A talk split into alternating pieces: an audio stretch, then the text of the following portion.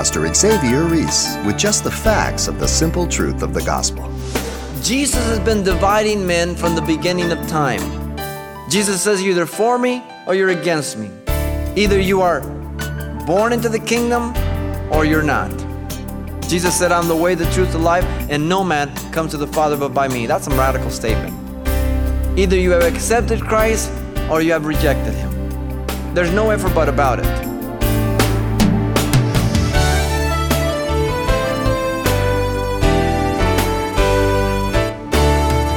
Welcome to Simple Truths, the daily half hour study of God's Word with Xavier Ries, Senior Pastor of Calvary Chapel of Pasadena, California.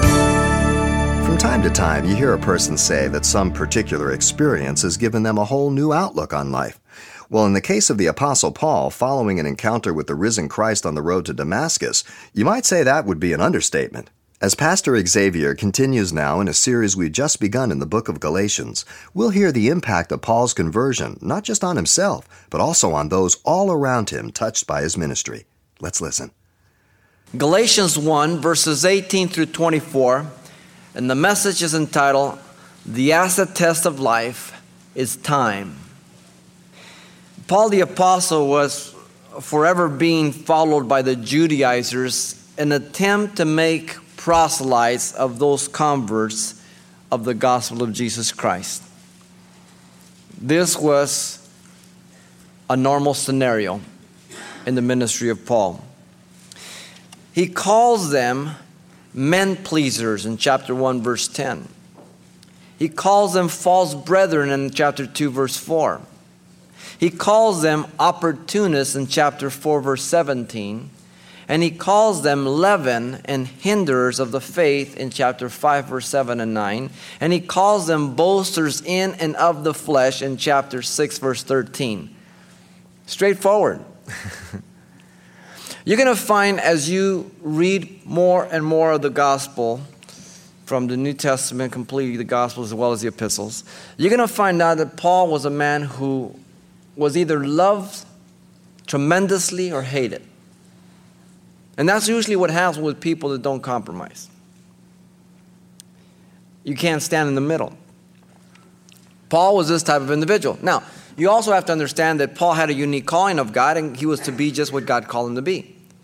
And this is where we have to accept ourselves as to who we are. What does God call me to be? What has He gifted me? Where has He called me to? And to do exactly what God has called me to be without worrying about what everybody else thinks about it. Now, I have to examine myself within the scriptures to make sure that I'm not off the wall and I say, well, I don't care what anybody says because the boundary of the scriptures tell me. But I have to be what God has called me to be to be effective and to be of benefit to the body of Christ.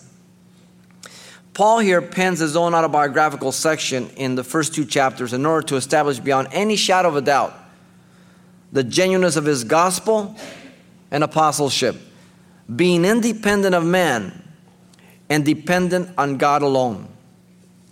The independence of his gospel is recorded in chapter 1, verse 11 through 14.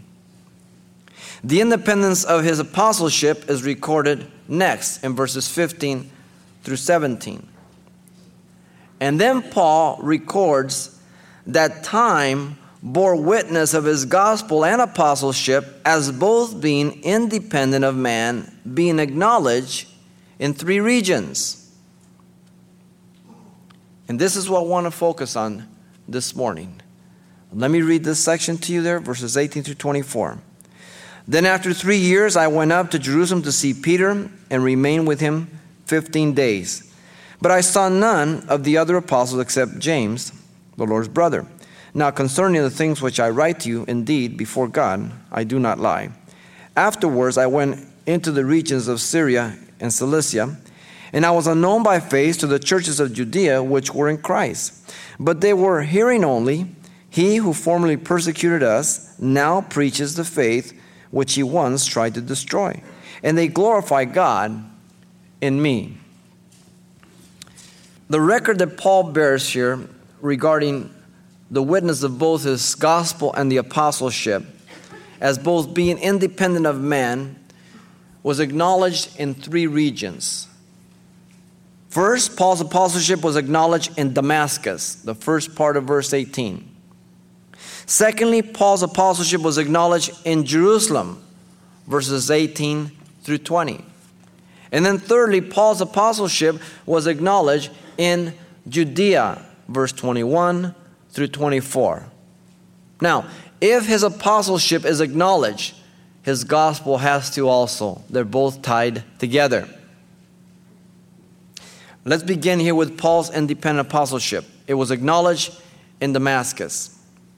Notice the first part of verse 18. First of all, by Paul preaching during three years in Damascus. Then, after three years, and this refers back to the Arabia and Damascus experience of the previous verse. They're tied together. So we need some supplementary or complementary material. The book of Acts is a great book in that it helps us to understand some of Paul's journeys. Now, Acts chapter 9 will help us in this area right here in our first point. In Acts 9, beginning verse 20 through 22. As you know, Paul has just been arrested on the Damascus Road by Jesus Christ. In verse 20, it says, Immediately he preached the Christ in the synagogues that he is the Son of God. Paul immediately preached to the Jews the Christ of God in the synagogues. This was Paul's practice all the time. He always went to the Jew first, and after they rejected him or persecuted him, he went where? To the Gentiles. Why? He calls himself the apostle of the Gentiles. Now, the word here preach, as you know, we've covered it many times, as kerusso. It's used 61 times in the New Testament. It, it means a, a, one who proclaims. It was used of, of a king who would hire a, a professional proclaimer, or, or, the city would hire a professional to make declarations. Now, the message was given to the individual, the authority was given to the individual, and all he was responsible was to proclaim it. He was never responsible for the response. This is the word that is used for one who preaches the gospel, a herald. Jesus had revealed the gospel directly to Paul. He's already told us that on the road to Damascus. We see it here in Acts, but he also told us in Galatians chapter 1 verse 11 and 12. Because first of all, he had to establish that his gospel was divine. It was not of human origin. That's important.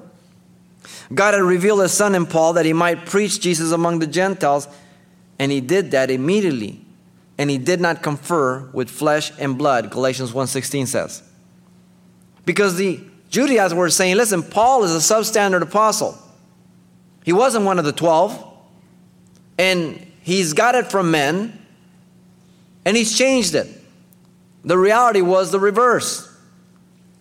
So Paul had to establish that he never even received it from the 12 apostles. He never even saw them, as he will see. But he received it directly from revelation of Jesus Christ. Now, notice in verse 20 still of Acts, he proclaimed that Jesus was the Son of God. This is, implies that God had taken on a human body. And as you know, John 1 1 and 1 14 says, In the beginning was the Word, the Word was with God, and the Word became flesh, in verse 14. And we beheld his glory as the only begotten of the Father, full of grace and truth. So, as Paul is proclaiming him to be the Son of God, he is declaring that God took on a human flesh. Now, you know that that's why they crucified Jesus, right? The Jews crucified Jesus in Matthew 26, 63 through 66, because he made himself to be the Son of God, God himself. That's why they crucified him. Paul was ministering the Gospels that he was the Son of God. He amazed those in Damascus, verse 21 says of Acts, for he knew, or they knew, who he was. Paul had once destroyed Christians who called on the name of Jesus in Jerusalem. Verse 21 tells us that, but you can also cross reference that with Galatians 1:13. Paul says, "My former conduct they knew, how I persecuted Christians and I destroyed the church. So we get it from both ends, Acts and Galatians here. Paul, in fact, had come to Damascus to bind them, the Christian, and to return them to the priest. Verse 21 of Acts tells us that. And so, verse 22 says that he confounded the Jews at Damascus by proving that this Jesus was the Christ, the Messiah. You know, it's just like some of you. You guys were out there, the party animal, whatever you were doing, and all of a sudden you got born again. I mean, you genuinely got born again, and you confounded the minds of some people. Now, let me say this if your change would have come about through a 12 step program, if your change would have come about through some therapy or whatever it may be, they would have no problem with it. But because your change has come through the power of Jesus Christ, they have a big problem with you. They are confounded, they are amazed. You see, we live in a world where people don't want anything to do with God. Nothing at all. They trust so much in man. They don't have any problem with man. Their problem is with God.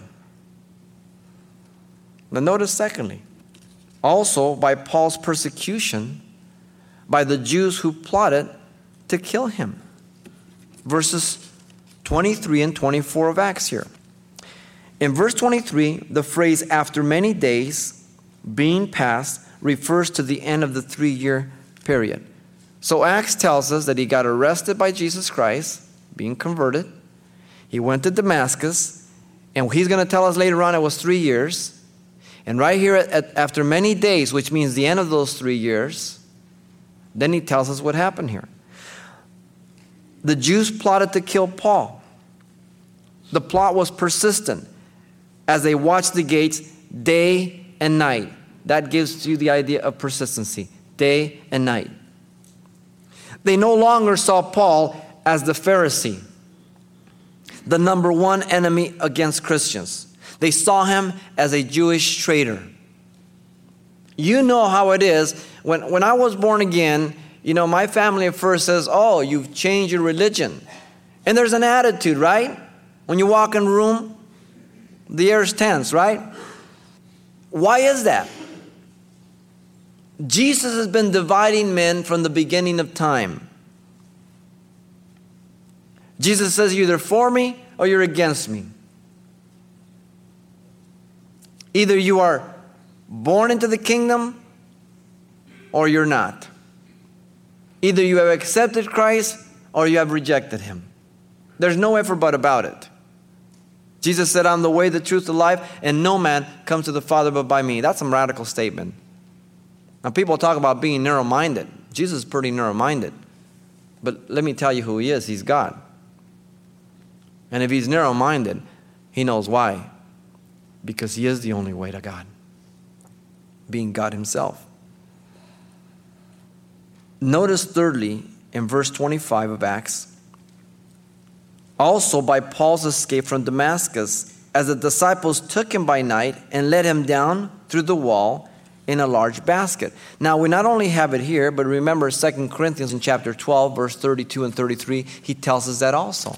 So you have now the corroborating evidence complementing what's going on not only in Galatians here, but also in Second Corinthians, and we see it in Acts.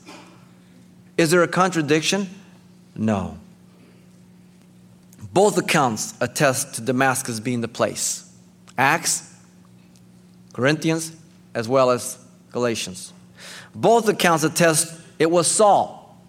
Both accounts attest to being aided by disciples, Acts and Galatians. Luke in Acts places the emphasis on the Jews behind the plot. Paul in Corinthians places the emphasis on the authority of Aretas the king as the instrument to accomplish it. The emphasis is different. Are not the Gospels, the Synoptic Gospel, Matthew, Mark, and Luke, different in emphasis? Matthew presents Jesus as the King of the Jews. The key word is this was done in fulfillment of. Mark portrays him as the Son of Man. It's a very rapid go. Immediately after that, keywords. And then Luke presents him as the Son of Man. And so they all present him in their unique perspective. Different perspectives, the same person. And so this was his first visit to Jerusalem since his conversion three years previous, as we come to Galatians right here. Paul had never been to Jerusalem since he had met Jesus Christ on the road to Damascus. Three years have passed. So Paul's independent apostleship was acknowledged in Damascus for how long? Three years. Paul didn't right away rush back and say, Hey, you guys, you know what happened? Boy, I'm one of you guys. Paul was not concerned with being one of the guys. So Paul's independent apostleship was acknowledged in Damascus for three years. Now, notice secondly, verses 18 through 20, Paul's independent apostleship was acknowledged in Jerusalem. Notice first in verse 18. And after three years, I went up to Jerusalem to see Peter and remain with him 15 days. First of all, by Peter, who was the leading apostle. Peter was the apostle who Jesus gave the keys of the kingdom in Matthew 16 16. He says, You are, your name is Cephas, and upon this rock I will build my church, and the gates of hell shall not prevail against it. And to you I'll give you the keys of the kingdom. He was the very apostle who Jesus came to in John 21, 15 through 17, and he restored him after he had denied the Lord three times. And three times he asked him, Do you love me, Peter? Feed my sheep, feed my lambs, shepherd them. His name appears first in all the lists that are recorded in the New Testament. His proclamation at Pentecost gave him credibility. He fulfilled the commission of Jesus, the keys of the kingdom. His name is prominent for the first 12 chapters in Acts until Paul comes about, and then Paul takes over. His name means rock in the Greek, Cephas, stone in Aramaic. He was one of the pillars of the church, as Paul will tell us in Galatians 2 9, along with John. Now, Paul, on the other hand, was the apostle who Jesus chose as a chosen vessel that he might bear his name before the Gentiles and the children of Israel. Acts 9:15 tells us that. As a matter of fact, in chapter 2, he's going to tell us to Cephas, he gave him the ministry of the circumcision, to me, uncircumcision. You see, he was a apostle of the Gentiles. Now, Paul attempted to join himself to the disciples in Jerusalem, but they were afraid. They did not believe that he was a true apostle. Acts 9:26 tells you that. They thought he was an undercover Pharisee. Paul was then brought by the apostle Barnabas. Barnabas gave testimony of his conversion and his commission, Acts 9 27 tells us. How he had seen the Lord on the road of Damascus, how Jesus had spoken to Paul, and how Paul had preached boldly at Damascus in the name of Jesus. Who do you think is the greatest discipler in the New Testament? Let me suggest to you as Barnabas. Every time you hear about Barnabas, he's taking a chance on another person. He's discipling them. Now, does that mean Paul was wrong? No. Paul, let's compare him to a foot. God called Paul to be a foot, so Paul walked. Barnabas called to be an ear, so he heard. Now, if God has called you to be an ear, don't be telling the foot how to walk. And don't be telling everybody that they, had to, they got to be like you, they got to be an ear. No. You do what God has called you to do and to be, and don't worry about the rest of the body. Very important. Paul was preaching at Jerusalem with them, Acts 9:28 tells us. So he came to Jerusalem. Nobody wanted to take a chance on him. Barnabas says, Come on. And he introduces them, as we'll see to Peter and James, the Lord's brother. So as he's preaching with them, as Acts 9:28 says, is there any contradiction between the book of Acts and Galatians? No. Paul is focusing on people who acknowledge his apostleship in Galatians. Where Luke and Acts focuses on the historical details, and thank God we have those details. Now, if we didn't have those details I've just given you, would it mean that Paul would be lying here? Of course not. But thank God we have those details. But there's other details that we don't have. So are we worried about them? I'm not. Not at all. Paul went to Jerusalem to see, he says, to see Peter. The word see, we get our word history from it. The visit had the purpose of knowing and inquiring about each other. The visit, without doubt, had the purpose of inquiring about their life history in Christ. Three years since Paul's born again experience, three years since he encountered Jesus Christ on the road to Damascus. And now he comes to Jerusalem. He's been chased out. We already read Second Corinthians, right? Let down through a basket. We'll see that later on. And all of a sudden, here is Paul, he's visiting, and he's talking. What's the most normal thing? You start inquiring, hey, how was it when you were with the Lord? What did he teach you?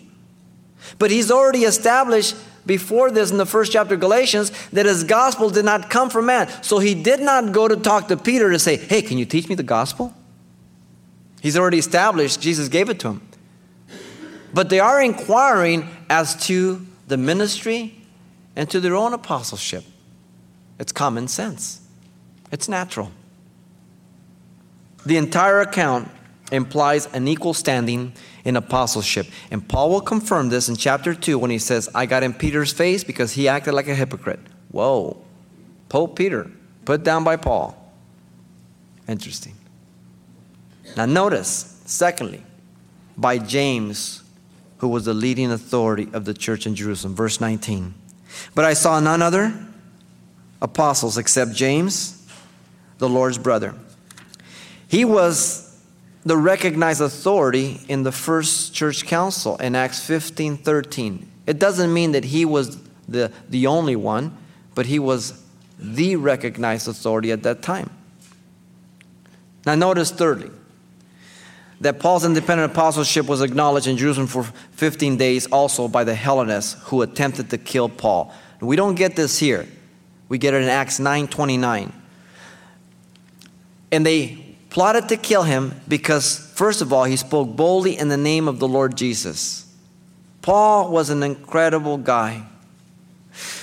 Because he disputed against the Hellenists, which meant to question, to reason, and examine together. Paul dared people to challenge the scriptures. Let's check them out. Let's see if I'm right or wrong. Let, us see what they say. That's important, people. That's honest investigation. Their conclusion due to their disputing was that they had to kill him. The entire record of all that Paul has declared, he qualifies as being the absolute truth in verse 20. Now, concerning the things which I write to you, indeed, before God, I do not lie. This is a common phrase of Paul. Romans 9 1, 2 Corinthians 1 23, chapter 2 Corinthians 11 31, 1 Thessalonians 2 5. I lie not before God. Paul was an incredible guy. Now, if Paul was alive today, the majority of pastors and Christians would say, you know, don't, don't get that guy Paul as a guest speaker. You know, he riles people up.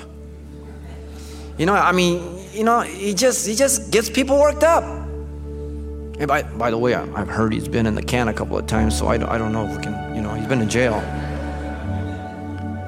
Paul's independent apostleship was acknowledged in Jerusalem for 15 days.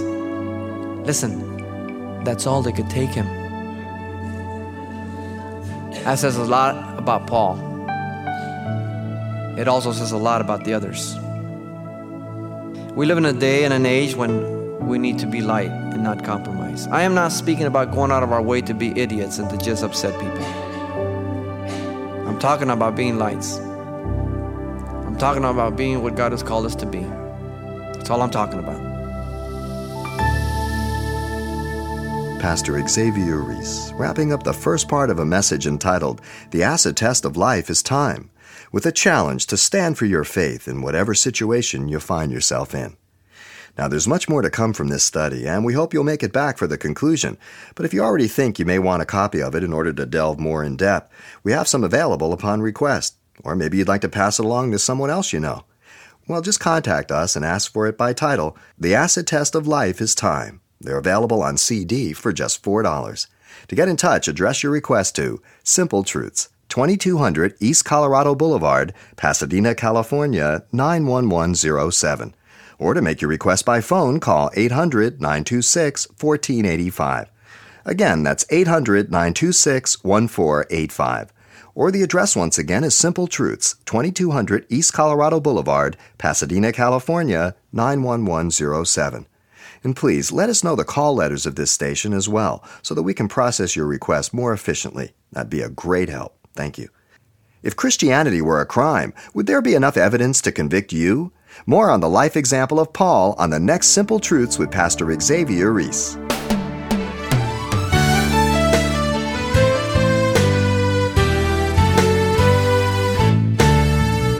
Simple Truths with Pastor Xavier Ries, a daily half hour broadcast, is a radio ministry of Calvary Chapel of Pasadena, California.